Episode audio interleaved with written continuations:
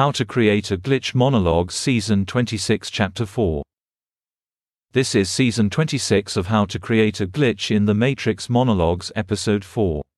In this episode, we will be talking about how the cycles of history are related within the context of emotional calibration.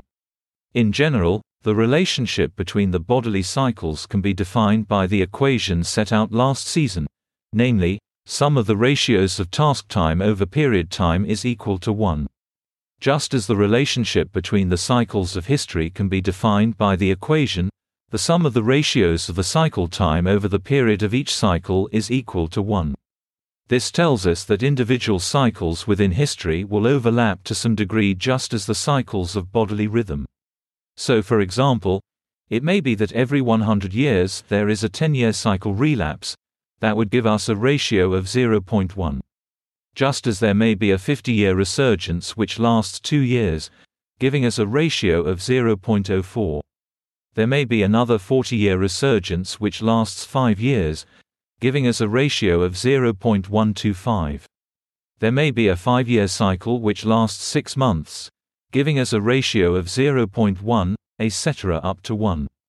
Now, the relation between periods and cycle times is set out by the generalized equation, cycle time over period time, n plus 1, equals cycle time over period time, n, plus e times 10 to the negative x. For each cycle, the power level is determined as the power level of the preceding occurrence of the cycle. Each of these cycles reveals a recurrence in the consumption patterns of the populace, within the confines of the media, entertainment, fashion, style cycles, as well as the occurrence of larger historical trends. Changes in the cycles are mediated by substitution which defines the equation, for rhythm A and rhythm B, cycle time of rhythm B times period of rhythm A, over period of rhythm B is equal to E times 10 to the negative x. Thus, a historical period may recur in a short space of time, owing to adjustments to the period, while maintaining a ratio consistent with the addition of the past cycle ratio plus e times 10 to the negative x. Likewise, since time progresses, what starts as a five-year cycle acquires a longer period with time, gradually increasing the cycle time proportionally. So for example, let's say we're talking about a 30-year cycle. Initially, it has a cycle time of 3 months, giving it a ratio of 0.0083. Next recurrence of the cycle will have a ratio of 0.011.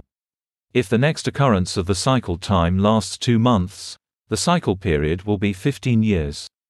But of course all of this is approximation, since historical cycles are composed of individual people. And those individual people may exhibit shorter cycle periods in their behavior, which only manifest as historical trends when they synchronize. So, it may be possible to generally predict when historical cycles will recur, but applying those cycles to individual people becomes problematic. It would be possible to determine the cycle time and period time for individuals which comprise specific dated historical behavior, and use those cycles to find common frequencies, producing synchronicities, but to be blunt, such analysis is beyond the scope of this podcast. That's the end of the podcast for today. If you enjoyed it, Please like, comment and subscribe.